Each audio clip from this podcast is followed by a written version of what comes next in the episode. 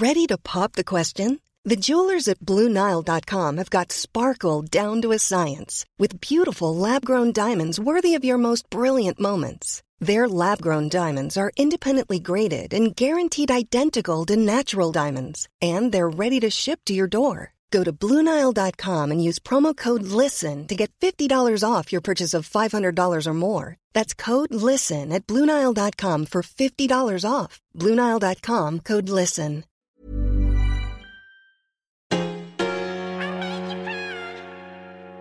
I love your podcast. This is gold. This is where it's at.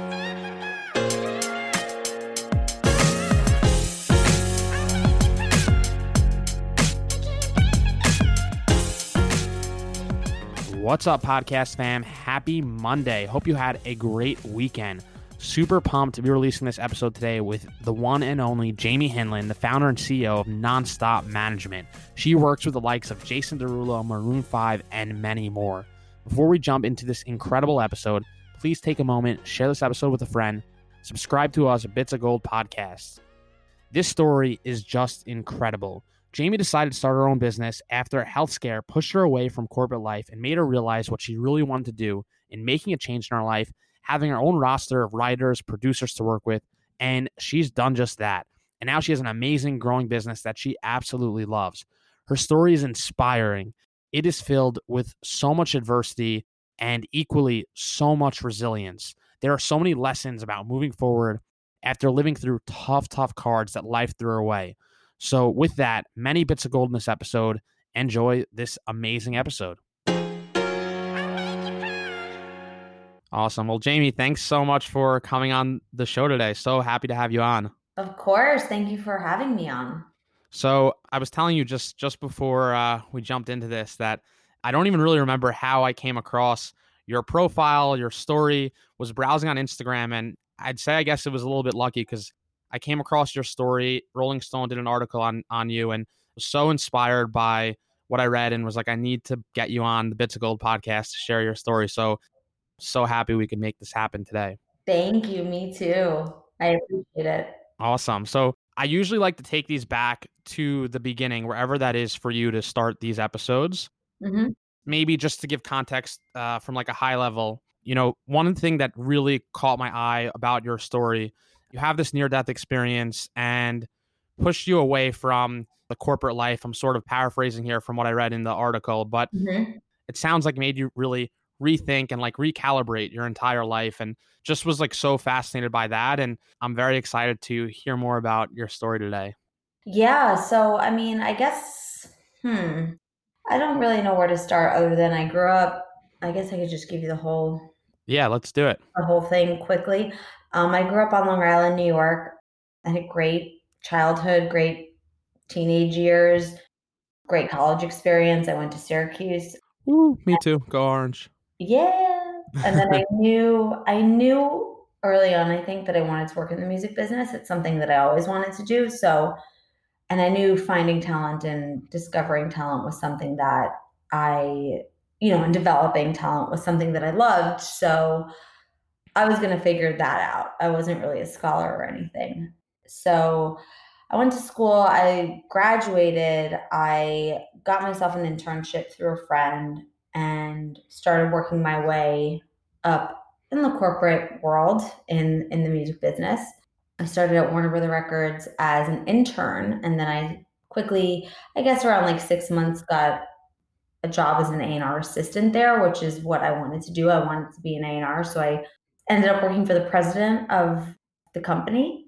So I started there, started making my way, and i don't mean to cut you off for those that are listening they might not know what, what what's an a&r So an A&R is someone it's called artist in repertoire, but really it's someone who discovers musical talent and kind of just signs it and develops it and helps with the creative process of making records. Mm, So okay so I started that and I had moved out. My parents were really supportive. I had moved out from New York to LA right after college. And when I was 26, my dad passed away from a heart attack unexpectedly, which kind of just rocked my world. And I was sober. I'm sober. So I when I moved out to LA, I got sober about a year after I lived there.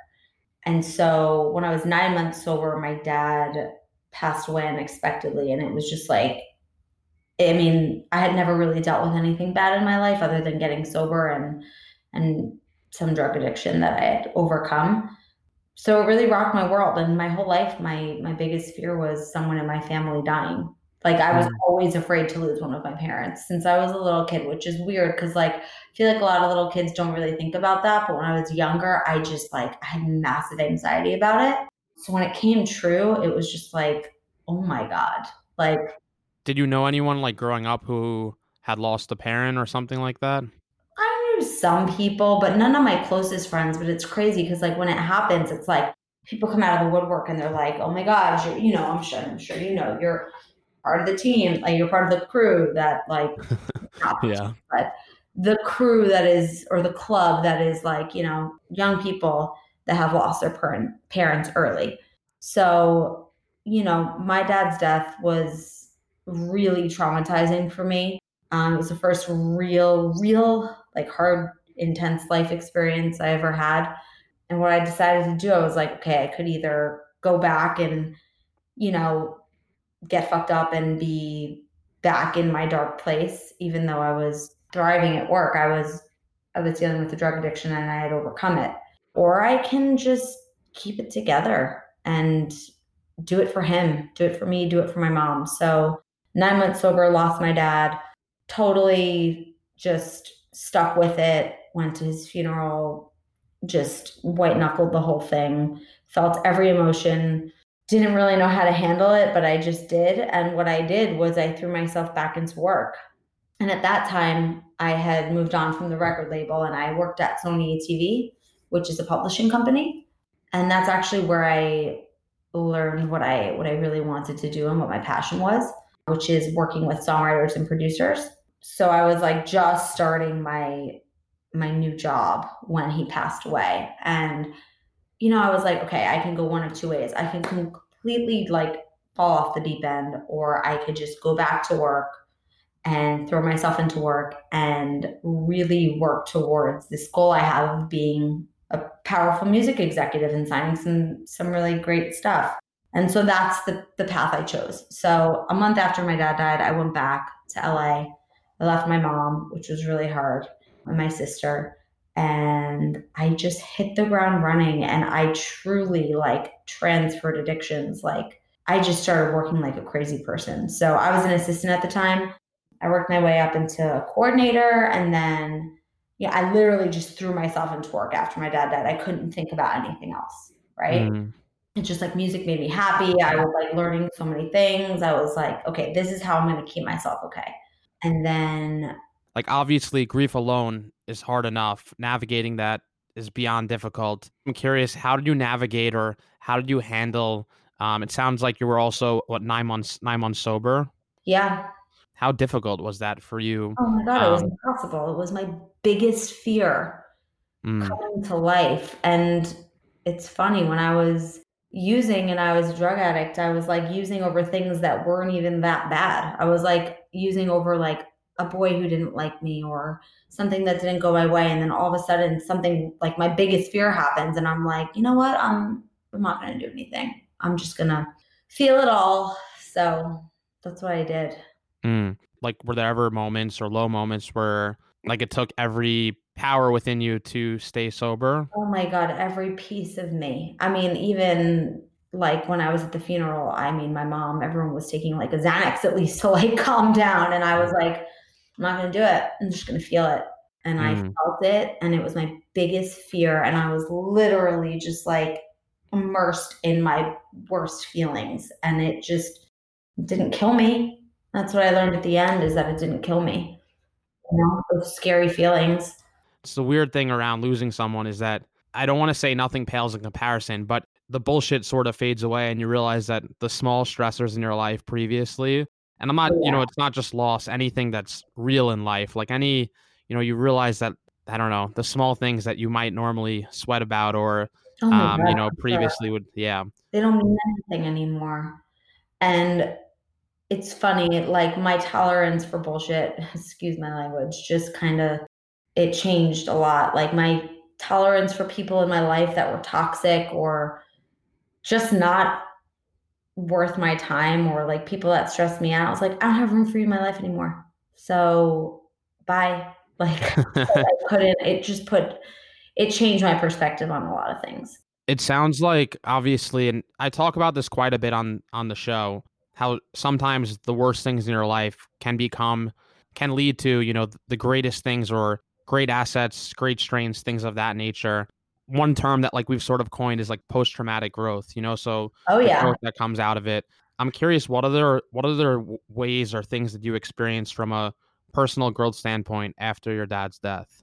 I mean, I really just like learned how to put aside the things that like to stop stressing over the things that weren't really that important and also just like just changed my perspective on everything. I mean, I grew up in so many ways really quickly. The friends stuff, the drama, the you know, the whatever, the stuff that would normally stress me out. I was like, okay, no room for that. I quickly learned like what was really important and what was like not worth my time stressing over. Mm, And that made me grow up really fast. But it also made me feel, you know, the growth I had was weird because like it it brought me away from a few of my friends and just most of the people I know because I felt like I couldn't relate to a lot of people. Um, Mm. I felt like a lot of people couldn't understand where I was coming from. You know, my friends who still had their parents, both parents, and I mean, obviously, I can't even imagine going through what you've gone through. But you know, I started like just feeling a not a certain way, but like really just looking at life differently, you know, mm. and um, taking everything, you know, making making sure I didn't take anything for granted. Yeah, that makes sense. And it sounds like you dove like really deep. Like you focused all your energy into work. Yes, so I did that and started growing in my career in a big way. I mean, I put so much time into it that like, uh, I mean, I would hope something would come out of that, right? So I was at Sony ATV when I was um when my dad died, and I actually met my husband there, who I didn't know at the time was going to be my husband, but he is a songwriter that I started working with that was signed to Sony ATV, and then I got pulled over to a company called Prescription Songs, which was another company that was a little newer and developing, but it was a bigger position for me. And my husband was actually signed there too. Wasn't my husband at the time, but he was a writer that was signed to both publishing companies. So I went over there I started working there. And I'd say two and a half years into that job, which was like a bigger job for me, it was like, okay, you're going to come build this company's roster and sign and develop talent, which is like what I always wanted to do. The first few years of my career, the first five years of my career, I was an assistant to people who did that. So now this was my chance to do that on my own and find the talent that I love and sign it. So I did that and also looked after certain writers, one of them being my now husband. Mm. So I met him there. Um, we started having a lot of success together. We still weren't dating, um, but then at some point, I mean, he always was trying to date me, but um, yeah. And I was like, we work together. We can't do this. Like, just you know, just leave it. And then eventually, I was like, you know what? All these other guys I'm going after are pretty terrible, and this guy really cares about me, so I should pay attention to that. And at that point, we had become like best friends. Uh, we were having a lot of success together in the music business, and I pretty much ran his schedule and his life. So I was like, you know what? Maybe I should listen to him when he when he tells me he likes me. And I was at that point, once I made that decision, I was pretty okay with losing my job. I was like, you know what? I'm gonna go tell my my boss.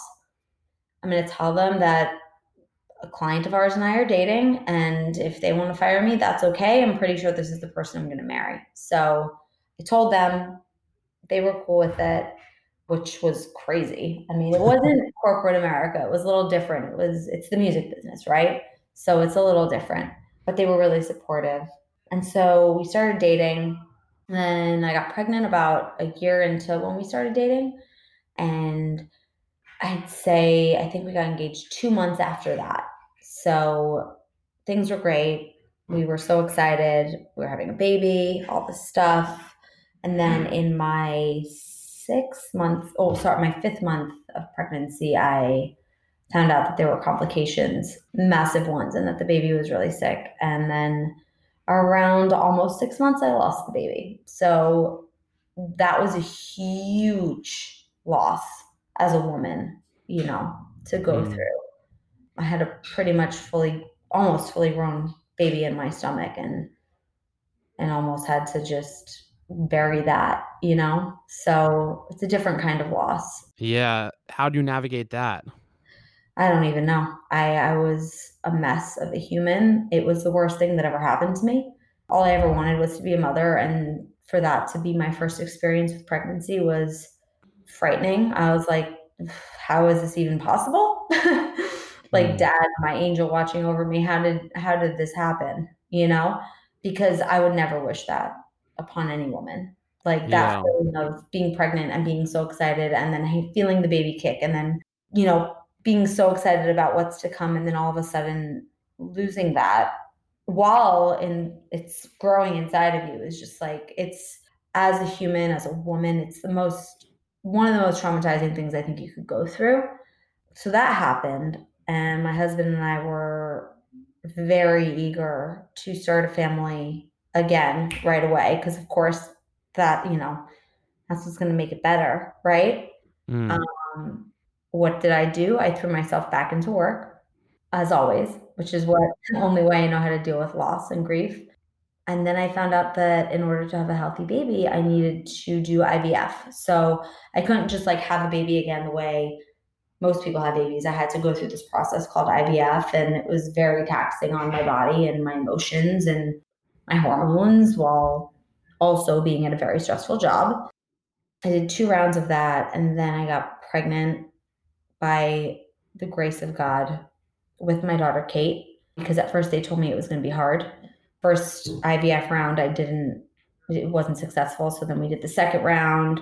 And by the way, working the entire time, like working, trying to get pregnant again, working, trying to get pregnant again. And I got pregnant with my daughter Kate. And best news I had heard in a really long time. It was the happiest I had been in a really long time. And then throughout my sixth or seventh month, I started I started showing symptoms that were a little concerning. Um, I went to my doctor. She told me that I was okay. I was really swollen. I was abnormally swollen. I couldn't really walk. I couldn't breathe well. But she told me I was fine. And then about three weeks before my daughter's due date, I went in and I was just like, I'm not okay. Like, I don't feel well. Please check my stats, like my vitals. Tell me if I'm crazy or if something's really wrong. Um, and she did. She checked him and she was like, wow, you might, you might actually really have a problem. You, I think you have preeclampsia, which is basically when like the baby is making you sick. So she was like, we have to get this baby out immediately. So three weeks before she was due, they induced me and I was went through labor. It was really hard for me because I was having trouble breathing. And then about 24 hours after I gave birth, my daughter, every, we think everything's fine. Finally, we have our miracle baby. And then they tell me that she's having trouble breathing and that she has fluid in her lungs. And so they need to rush her to the NICU and get that out. Around the same time, I started having trouble breathing. And basically, all of the fluid that I had retained rose to the top of my lungs, and I started essentially drowning in fluid and went into heart failure.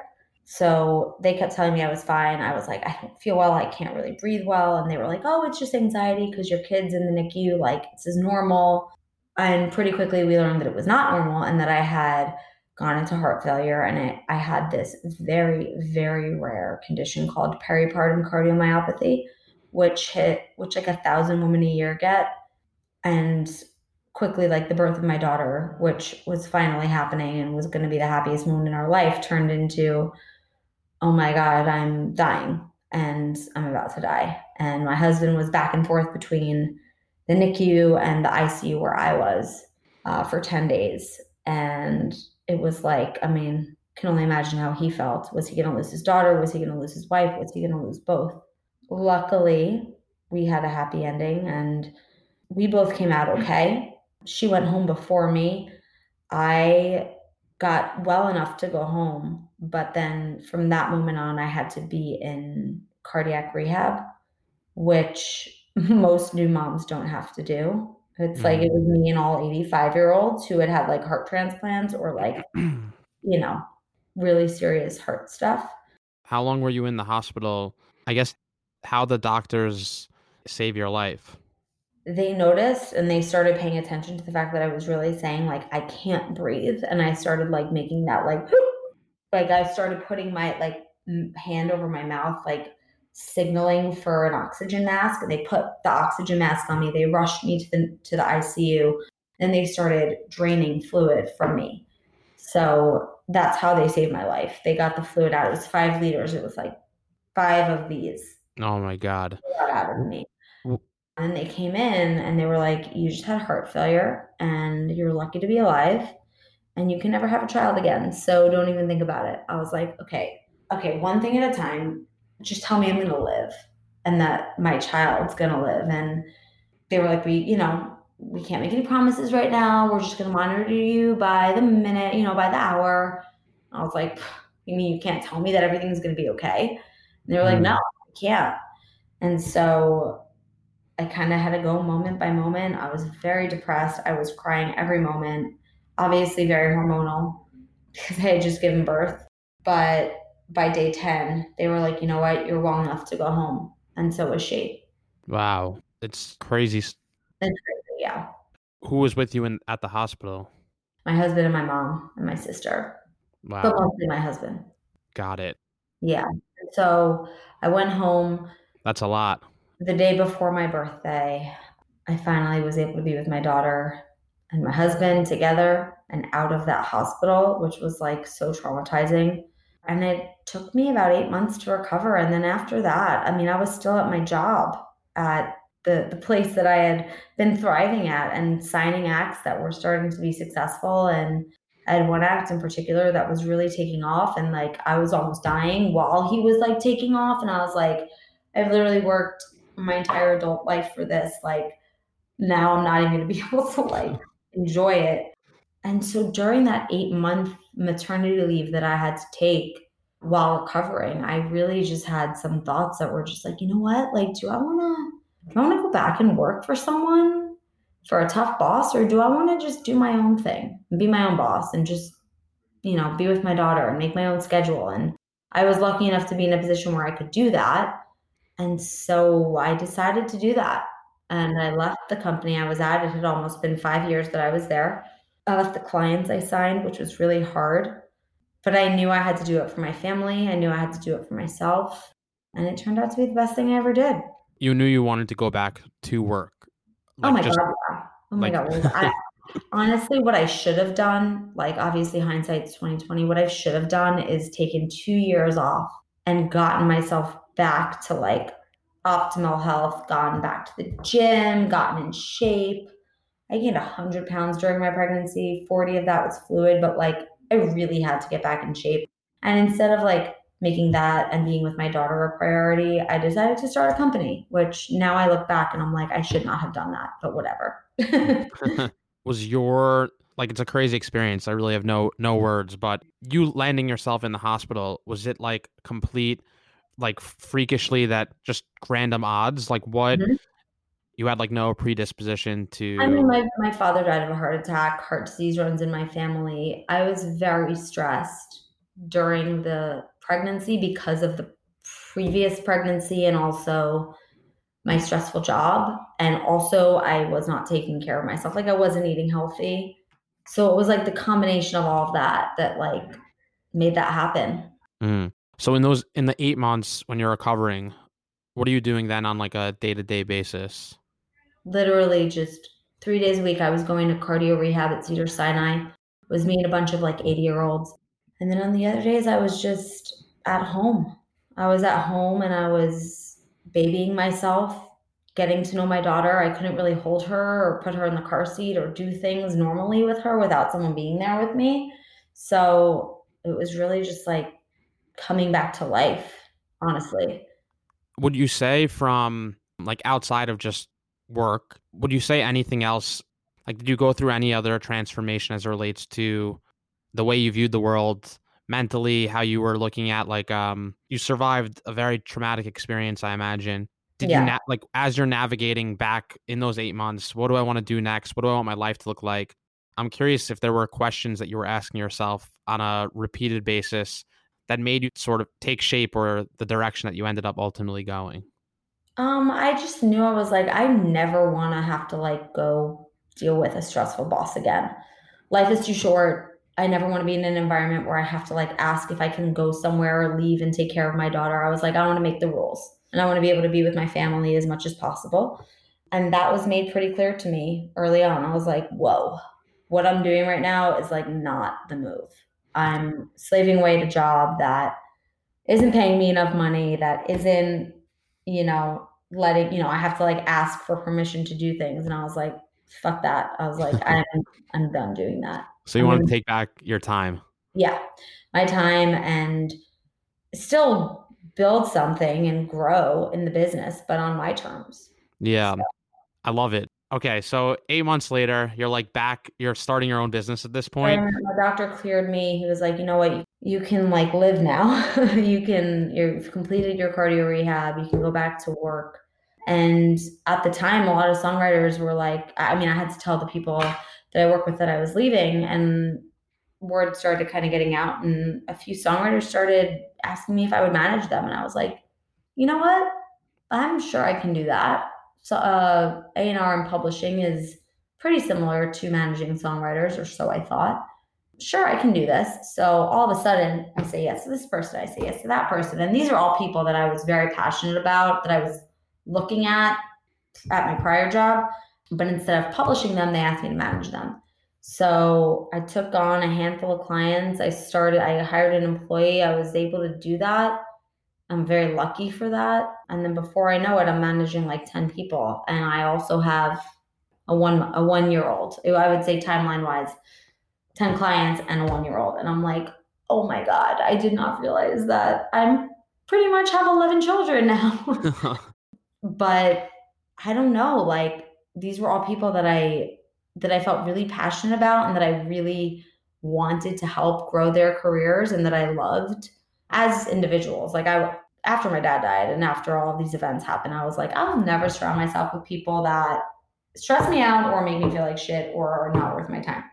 So what I did really was I grew a company of people that did the opposite of that, of people that I just love being around, you know? So mm-hmm. picked a handful of clients and started developing them. Here we are 3 years later, we've got five songs on the Billboard Hot 100. We've got nine songs at radio, and these are all from people that I started developing, which is crazy. What's that feel like? It's awesome. It's amazing because it's literally my dream, and that's what I always wanted to do. And what I love to do is make a difference in songwriters' lives and help them get to that next place in their career. But it also is like, I'm starting to get a little stressed because I'm like, okay, I also let the first three and a half years of my daughter's life go by where I'm just like buried in work. So right now I'm in a place where I'm really trying to just like regain some sort of balance and Mhm. not make work, you know, the end all be all. Yeah. And this pandemic has shown me that too. It's like, I mean, she's home, so you know, I have to definitely have to be momming more than I normally would be, which is not a bad thing. It's just I'm also a workaholic and I'm a working mom, so I enjoy that. But my daughter's not in school, so it's almost like forcing me to be with her more. And it's like I actually kind of like this, but how do I balance that? Because Mm. I want to make a lot of things. You know, we're as a company, we're doing really well. I mean, we're at the beginning stages, but we're starting to do really well. And so, how do I keep that going? And how do I keep my husband and my daughter happy? It's a big, big challenge. Are there like certain systems or like how are you navigating that now? It sounds like you're using the word workaholic. Like really it sounds like you love what you do and you know you can't get enough of it from a work standpoint. I guess like how how do you navigate creating that balance? It's so hard. It's I mean, now with having a kid home, it's it's impossible. I mean, we have a studio office that we go to, so I'll leave the house for a little bit, do my work there, and then come home and try and be as present as possible. But the thing about the music business and the the field I'm in specifically, which is a lot of management is being available 24 7. So I'll get home, I'll be like, okay, I want to put my phone down, and then I'll put my phone down to be with her. And I'll miss like five calls that are quote unquote urgent. And I'm like, okay, like, so right now, what I've been doing is I've been training my staff more to be able to handle things that, you know, I think they can handle, that I don't need to be the sole person that's like overseeing. Yeah. I'm always overseeing everything anyway. I'm making the final decisions, but like, I need my team, and they know that, like, to kind of like be a little bit more supportive of like the the day to day stuff. So that makes sense. When you when you first started the business, did you have any doubts that like or fears that the business wasn't going to necessarily work? Like it sounds like you started at a crazy moment in your life. I had no idea what I was doing, but I was just like, I know how to get hits on the radio. I know how to develop songwriters. I'm going to fucking figure it out.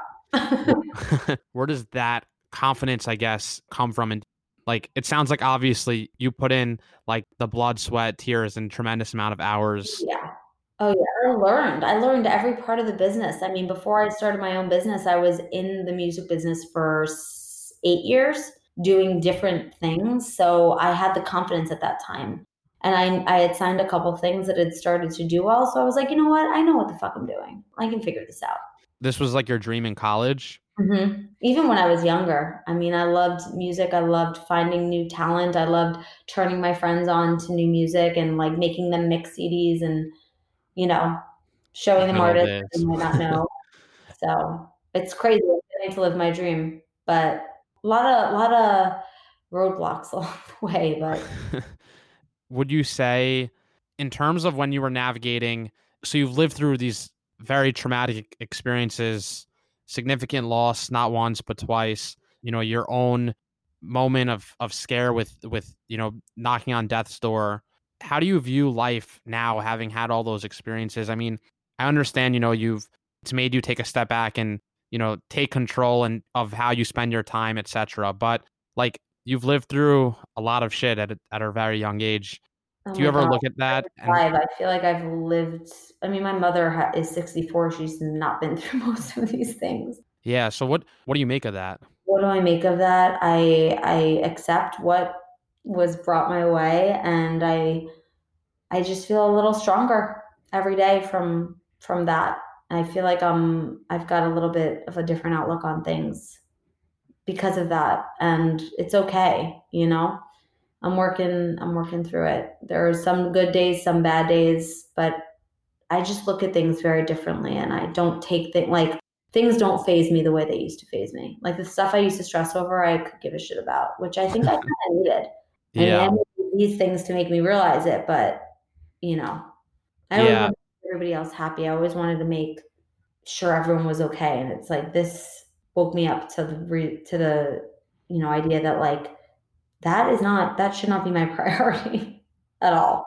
You know. Yeah, I know. I referenced it earlier, um, like in the episode, but just going back to it, just from my own experience, my own perspective, I feel almost like what I've lived through it's almost given me this like superpower. Um, I feel yeah. like I have this edge where, yeah, yeah, just like I'm, I'm hardened, I'm calloused by the experiences I've had, and it is funny because when my mom was on her deathbed, like days before she passed, I told her, you know, nothing bad. Like now that you're gonna pass away, I told her life's so unfair, and um, you know, now that these are the cards that I've been dealt, and Dad already died, I said nothing bad can ever hurt me again. And she said, "Don't yeah. be so naive. Life, life will come back swinging yeah, when you least expect you never it." No, I mean, I got hit pretty hard a few times in a row, and I was just like, "This can." Can, can this just be over? Like I thought I had my moment of just shitty things happening, but every time it makes you stronger. It does. Absolutely. So I feel in the music industry, I don't have much knowledge as it relates to like the music industry, movie industry, any all that stuff is like so so foreign to me. But I don't know, maybe you get this a lot from people who are not in that industry, but like when I think of talent management, I think of entourage. Um Yeah. I'm just curious. Like you always hear music is very very cutthroat. Same with TV, movies, anything like that. I mean, the top talent, like really like the A-listers, there's only so many people who are really like top top talent. For sure. for someone who's like young, out of school, or in their early 20s, who's aspiring to be like you, who's aspiring to one day have their own agency, what would be your advice to them? Obviously, you know, you took your dream, you made it into a reality, but it's just like obviously like your business. And if you're like a young person, I'm not crazy into movies, but I told I told my dad when I was really young, like, oh, Entourage seems like cool. Maybe I'll go into management. And he's like, snap out of it. You're not going to do anything in that space. Like, you don't even really like TV. Yeah. And uh, my biggest advice is find a good mentor and don't have an ego because a lot of the really young people right now have an ego and they think that they're above learning how to like be an assistant and be a really good worker. And like, that's how I learned how to do what I do. Like, that's how I got the confidence. A lot of people right now think that they can skip that part. And I think that part is crucial. So, my whole thing is like, don't be too big for your britches. Like, if you get an amazing opportunity to be an assistant, you get it, you take it, and you like run with it, and then you create what's next. But do not have an ego about it because no one has time for that stuff anymore. Mm. You'll get canceled out of here real quickly unless you get really lucky and you like sign something really young and you become really successful at an early age. There are some people that that happens for. Wasn't me. I was an assistant for five, six years, and so I don't the like patience for people that are like, I just want to skip that part. I'm like, well, that part is like how I personally learned how to like do what I do. Mm. Otherwise, I would be an idiot. I would have no idea what I was doing. Find a good mentor. Yeah. You know, Absolutely. I read that you actually, I don't remember where I read it, but you were like, I'll work for you for free. I just want to learn what you do. Yeah, I was a music supervisor for Entourage, actually. I was just such a fan of his work, and I've always been a fan of like film and TV and music and all that and soundtracks. And I, I like somehow found him and was like, I need to work for you, and I'll work for you for free because I really want to learn from you.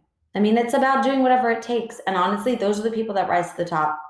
Yeah. I always tell people, I mean, especially the people who are like just graduated college with COVID, I was telling everyone, you know, just go work for free. This is everyone needs people are letting people go. So there's obviously opportunity, there's work to be done. I'm telling you, if I meet people and I see how hard they work and I see like the work ethic and the drive early on, I'm like, oh my God, this person's going to kill it. And then I want to help them more, you know, mm.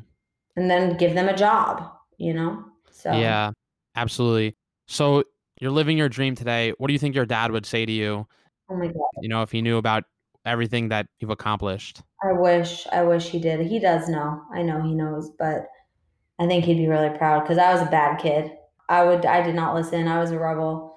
I didn't like schoolwork. I didn't like going to school. I didn't like listening to my parents. So I think he would be really proud. He'd be really proud. And I know he's watching. So mm. we could start to wrap up the show.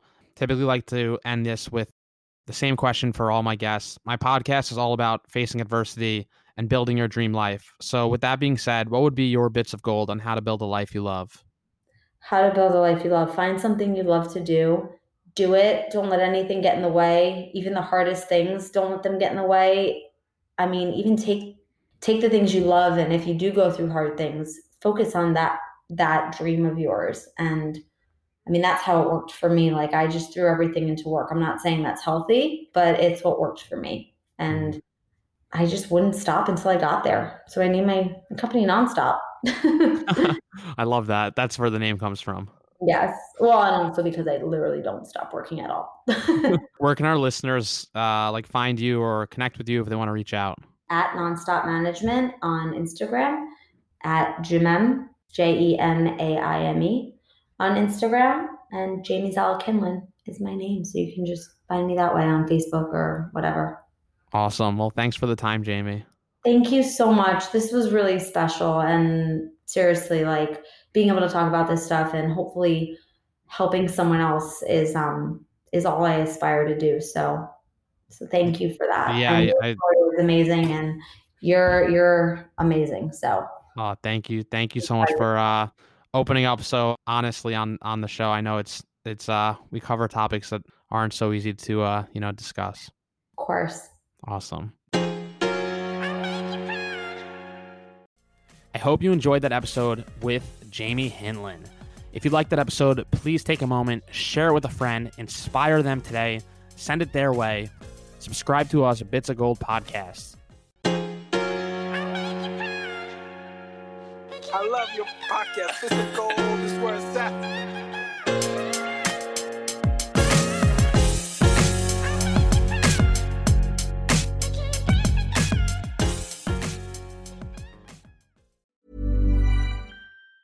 Normally, being a little extra can be a bit much, but when it comes to healthcare, it pays to be extra. And United Healthcare makes it easy with Health Protector Guard fixed indemnity insurance plans. Underwritten by Golden Rule Insurance Company, they supplement your primary plan, helping you manage out of pocket costs without the usual requirements and restrictions like deductibles and enrollment periods. So when it comes to covering your medical bills, you can feel good about being a little extra. Visit uh1.com to find the Health Protector Guard plan for you.